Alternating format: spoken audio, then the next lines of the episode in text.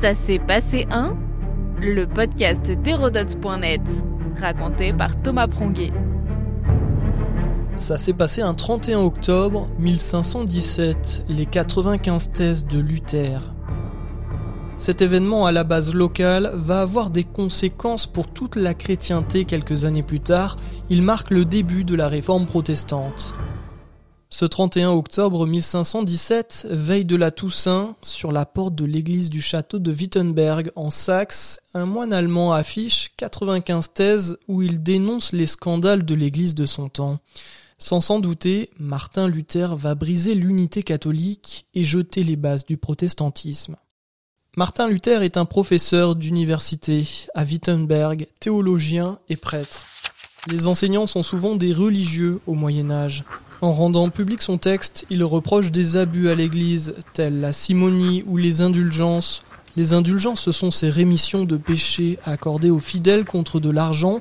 Son but n'est alors que de susciter le débat. Mais son texte va s'attirer les foudres de la papauté, car il s'en prend directement aux ecclésiastiques et critique la hiérarchie catholique, notamment Jules II et Léon X, qui instaurent et généralisent les indulgences pour financer la construction de la basilique Saint-Pierre de Rome.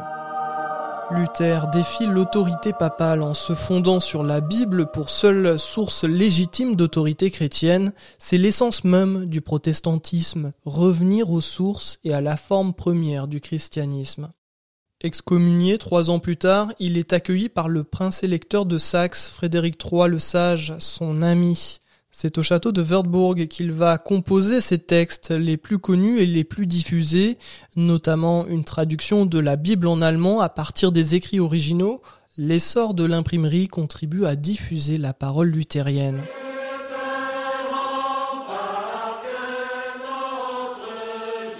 Martin Luther est aussi musicien et compositeur. Le chant et la musique vont avoir un rôle important dans la diffusion du protestantisme. Il compose lui-même une trentaine de chorales et édite avec d'autres musiciens un recueil de cantiques. C'est le cas pour C'est un rempart que notre Dieu. Ainsi Luther va entraîner la majorité de l'Allemagne et de ses princes à se rebeller contre le pape et se convertir à sa doctrine. Aujourd'hui, le luthérianisme est pratiqué par 65 millions de fidèles, essentiellement en Allemagne et dans les pays germaniques.